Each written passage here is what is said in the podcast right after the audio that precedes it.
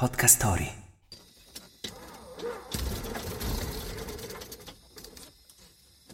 Detroit è la patria dell'automobile, ma oggi parliamo di altri motori. Il 21 maggio del 1927 Lindbergh completa il suo primo volo transatlantico in solitaria.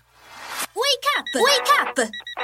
La tua sveglia quotidiana. Una storia, un avvenimento per farti iniziare la giornata con il piede giusto. Wake up! I fratelli Wright tennero in volo il primo aeroplano della storia per ben 12 secondi nel 1903. Solo 24 anni dopo, Charles Augustus Lindbergh, pilota del servizio aereo postale statunitense, entrò nella storia. Nato nel 1902, Charles si era diplomato pilota a 23 anni, per poi arruolarsi nella Guardia Nazionale subito dopo. Ma il suo spirito d'avventura chiedeva di più. La mattina del 20 maggio del 27 partì da vicino New York in compagnia del solo vento, tagliato dalle ali del leggendario Spirit of St. Louis, il suo monoplano.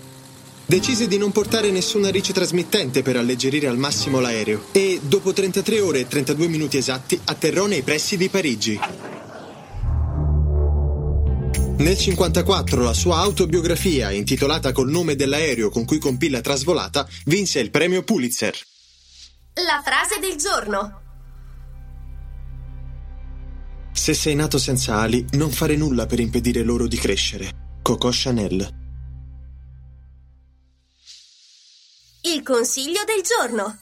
Non perdete la meraviglia di regalarvi un volo, in aeroplano, in aliante, in mongolfiera o ad occhi chiusi, ascoltando il vento che accarezza i vostri sogni.